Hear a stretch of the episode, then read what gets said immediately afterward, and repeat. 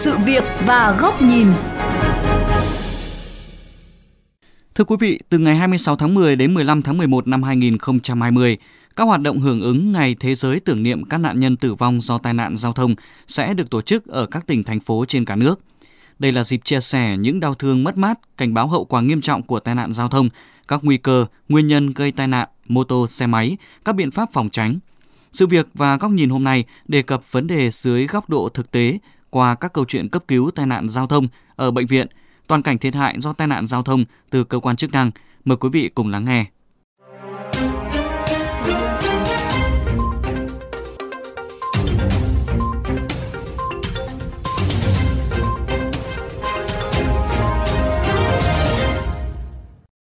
Đã hơn một tuần qua, chị Nguyễn Thị Sáu, trú tại Thanh Oai, Hà Nội, vẫn chưa hết bàng hoàng vì vụ tai nạn giao thông xảy ra với con trai 19 tuổi. Do điều khiển xe máy sau khi uống bia, con chị ngã xe phải nhập viện cấp cứu tại bệnh viện E trong tình trạng gãy xương cổ, ảnh hưởng não trong. Bây giờ cháu ổn định rồi cháu lại mổ cái xương ấy rồi tôi rất cảm ơn các bác sĩ là đỡ được cho cháu là đến giờ còn tính mạng là yên tâm lắm rồi. Tôi rút kinh nghiệm cho mọi người không nên tham gia giao thông khi sử dụng rượu bia. Cùng hoàn cảnh là bà Nguyễn Thị Ngân, bà vừa giận vừa thương cậu con trai bị tai nạn giao thông liên quan rượu bia. Cái đấy là do là cậu đi uống rượu, một giờ đêm qua về thì là tự ngã là đâm vào cái bùng binh, tôi nhắc liên tục. Đấy thật sự bảo là mình không muốn ai đổ mồm mình, say không là mình trả đổ cho ai cả. Theo bác sĩ Kiều Quốc Hiền, trưởng khoa chấn thương chỉnh hình bệnh viện E, từ đầu năm 2020 đến nay, bệnh viện E tiếp nhận hơn 2.000 ca tai nạn giao thông, đa phần là bệnh nhân đa chấn thương và tuổi đời rất trẻ. À, bệnh viện E thì cũng là một tuyến trung ương phải nói gặp những trường hợp các em trẻ mới lớn hoặc là những người dùng chất kích thích không điều khiển được mình cũng gặp tương đối khá tôi nghĩ toàn xã hội đặc biệt là trong gia đình phải được sự giáo dục cũng như là một cái sự ý thức để cho cái người dân ấy, người ta hiểu được hậu quả tai nạn giao thông trong khi đó, theo thống kê tại Bệnh viện Việt Đức trong 9 tháng đầu năm 2020, có hơn 11.700 trường hợp tai nạn giao thông nhập viện. Tỷ lệ chấn thương sọ não chiếm 44,2%. Hơn 2.000 trường hợp có nồng độ cồn trong máu vượt ngưỡng cho phép. Bệnh nhân chủ yếu là nam giới, ở nhóm tuổi từ 20 đến 59 tuổi. Trao đổi với VV Giao thông, bác sĩ Phạm Gia Anh, trưởng phòng kế hoạch tổng hợp Bệnh viện Việt Đức khẳng định, tai nạn giao thông gây thiệt hại về cả người lẫn kinh tế, ảnh hưởng từng gia đình cũng như toàn xã hội. Thì cái tai nạn giao thông này là không những gây ra cho bản thân người điều khiển giao thông, còn ảnh hưởng đến gia đình của bản thân cái người đấy. Rất nhiều người là không có lỗi gì cả, mà cái người khác đâm vào. Có khi cái người bị đâm ấy, người ta đi chấp hành đúng luật thì người ta lại tử vong. Thậm chí có những người không chết ngay mà người ta lại tàn tật cả đời. Một người mà rất nhiều khác phải trăm cả đời. Đấy là gánh nặng cho gia đình, cho xã hội. Bác sĩ Phạm Gia Anh cũng chia sẻ thực tế, tai nạn giao thông vẫn chiếm tỷ lệ rất cao, từ 50 đến 60% tổng số ca nhập viện do tai nạn. Đáng báo động là tình trạng trẻ hóa bệnh nhân tai nạn giao thông. Trong cái nghiên cứu của bệnh viện, lứa tuổi từ khoảng 20 đến 30 và đặc biệt bây giờ còn lứa tuổi khoảng 17 18 thôi thì có những chấn thương và tai nạn giao thông rất là nặng nề. Đây là những đối tượng mà mình cần phải có giáo dục về cái ý thức và luật tham gia giao thông từ trong trường học cho đến việc giáo dục trong gia đình. Còn đối với xe khách này thì phải có chế tài đặc biệt và nghiêm khắc với những việc mà phóng nhanh vượt ẩu. Theo Ủy ban An toàn giao thông quốc gia, nhờ sự vào cuộc mạnh mẽ của các cấp chính quyền từ trung ương đến địa phương, từ năm 2012 đến nay, tai nạn giao thông đã liên tục giảm về số vụ, số người chết và số người bị thương. Tuy nhiên, số người tử vong do tai nạn giao thông ở nước ta vẫn ở mức cao so với một số quốc gia khác trong khu vực cũng như trên thế giới. Ngoài vấn đề thanh niên gây tai nạn, các vụ tai nạn liên quan đến xe khách, xe trọng tải lớn cũng diễn biến hết sức phức tạp. Năm 2020, các vụ tai nạn giao thông liên quan đến xe tải nặng, ô tô đầu kéo, container tăng đột biến so với cùng kỳ. Theo bà Trịnh Thu Hà, Phó Tránh Văn phòng Ủy ban An toàn giao thông quốc gia, tai nạn giao thông vẫn đang là vấn đề hết sức nhức nhối tại Việt Nam.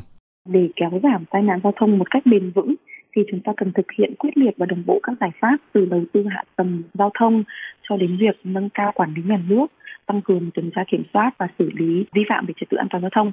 Một trong những cái giải pháp lâu dài và có thể dẫn đến thay đổi nhận thức và hành vi chính là tăng cường tuyên truyền phổ biến giáo dục pháp luật về trật tự an toàn giao thông. Theo nhận định của nhiều chuyên gia, Hiện nay, mật độ giao thông tại các địa phương đều tăng cao, đặc biệt là khu vực thành thị. Cơ sở hạ tầng giao thông chưa đáp ứng hiệu quả nhu cầu đi lại của người dân. Do đó, vấn đề nâng cao ý thức người tham gia giao thông đóng vai trò tiên quyết và cần được quan tâm đúng mực. Bà Trịnh Thu Hà bày tỏ quan điểm.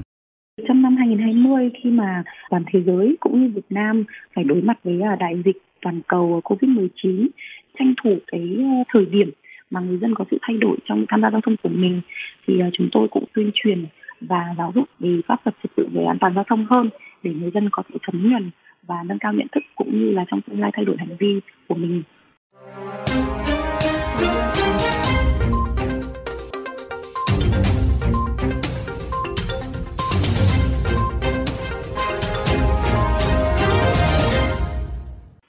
Thưa quý vị và các bạn, tiếp tục chuyên mục Sự việc và góc nhìn hôm nay, mời quý vị đến với bình luận của biên tập viên Chu Đức nhan đề Tai nạn giao thông là một thảm họa.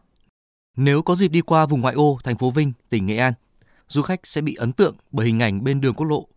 Một chiếc ô tô bẹp rúm, chổng ngược được đặt trên một cột bê tông rất cao kèm dòng chữ lớn. Tai nạn giao thông là một thảm họa. Thoạt tiên, nhiều người sẽ ngạc nhiên vì sao khi vào cửa ngõ thành phố, đập vào mắt lại không phải băng rôn, khẩu hiệu hay biển quảng cáo mà là hình ảnh có phần kinh dị như vậy. Song khi biết, dù thương vong do tai nạn giao thông năm 2019 đã giảm sâu nhất trong 5 năm qua, nhưng mỗi ngày ở nước ta vẫn có 21 người ra đường mà mãi mãi không trở về. Mới thấy rằng, hình ảnh cảnh tỉnh đó là cần thiết. Thống kê của Ủy ban An toàn giao thông quốc gia cho thấy 70% người tử vong do tai nạn giao thông là thanh niên, trụ cột trong gia đình. Sau mỗi vụ tai nạn giao thông nghiêm trọng, nạn nhân có thể chịu thương tật vĩnh viễn. Người gây tai nạn ngoài việc bồi thường tổn thất tinh thần, vật chất, còn phải chịu hậu quả pháp lý. Tai nạn giao thông rõ ràng đang ảnh hưởng lâu dài và sâu sắc tới các gia đình và cả xã hội. Cách ngăn chặn tốt nhất là phòng ngừa. Bên cạnh Nghệ An, các địa phương khác cũng có những cách làm sáng tạo để truyền thông nâng cao nhận thức của người tham gia giao thông. Bởi 90% số vụ tai nạn giao thông tại nước ta có nguyên nhân từ vi phạm của người tham gia giao thông. Hà Tĩnh buộc người tái phạm nhiều lần bổ túc lại luật giao thông đường bộ. Hà Nội và nhiều địa phương dọc các tuyến quốc lộ đưa tiết học, hội thi an toàn giao thông vào trường học. Yên Bái tăng cường vai trò của phụ nữ trong việc kéo giảm vi phạm trật tự an toàn giao thông. Nhiều nơi tập trung cao điểm ngăn chặn vi phạm nồng độ cồn, chất kích thích, tổ chức hội thi lái xe an toàn, khích lệ tài xế trên mạng xã hội. Mặc dù vậy, tai nạn giao thông hiện vẫn diễn biến phức tạp trong các nhóm đối tượng có hành vi nguy cơ cao, gồm lái xe khách, người đi xe mô tô, thanh thiếu niên nông thôn. Đòi hỏi sự tuyên chiến mạnh mẽ hơn nữa của chính quyền địa phương. Khi đã xác định được nguyên nhân và những điểm nóng, các chiến dịch chương trình truyền thông cần tiếp tục đi sâu và nhắm đích có trọng điểm vào từng nhóm đối tượng. Với các tài xế vận tải đường dài, doanh nghiệp và cơ quan chức năng liệu đã chú trọng và quan tâm thực sự đến sức khỏe người lái? Câu trả lời có lẽ là chưa.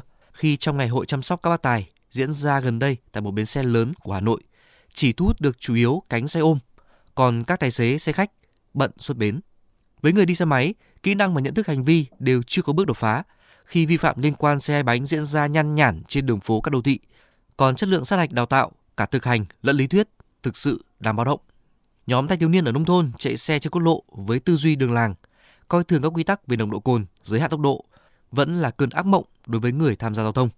Nhưng đến nay, nhiều cao điểm đảm bảo an toàn giao thông trên địa bàn nông thôn vẫn chưa đem lại hiệu quả như mong muốn. Ủy ban An toàn giao thông quốc gia đã yêu cầu gắn trách nhiệm người đứng đầu các ngành, đơn vị, địa phương nếu để xảy ra tai nạn giao thông trên địa bàn, lĩnh vực phụ trách. Và dự luật đảm bảo trật tự an toàn giao thông đã được Bộ Công an lấy ý kiến cũng sẽ làm sáng tỏ ai, cá nhân, tổ chức nào sẽ chịu trách nhiệm chính về đảm bảo an toàn giao thông. Trong bối cảnh luật giao thông năm 2008 đã bộc lộ nhiều bất cập so với thực tiễn, dự luật mới do Bộ Công an soạn thảo được cho là sẽ quản lý toàn diện người lái từ việc cấp giấy phép đến quá trình lưu thông trên đường, trực tiếp tác động mạnh vào đối tượng điều khiển phương tiện. 10 năm trước, lần đầu tiên trong báo cáo của chính phủ gửi Quốc hội đã gọi tên tai nạn giao thông là thảm họa khi số người tử vong do tai nạn giao thông ở Việt Nam được đem ra so sánh với số người tử vong do thảm họa sóng thần ở Nhật Bản. Đến nay, con số ấy đã giảm được khoảng 30% và hy vọng rằng trong 10 năm tới, tai nạn giao thông sẽ tiếp tục được kéo giảm, không còn là một vấn đề quốc nạn với Việt Nam.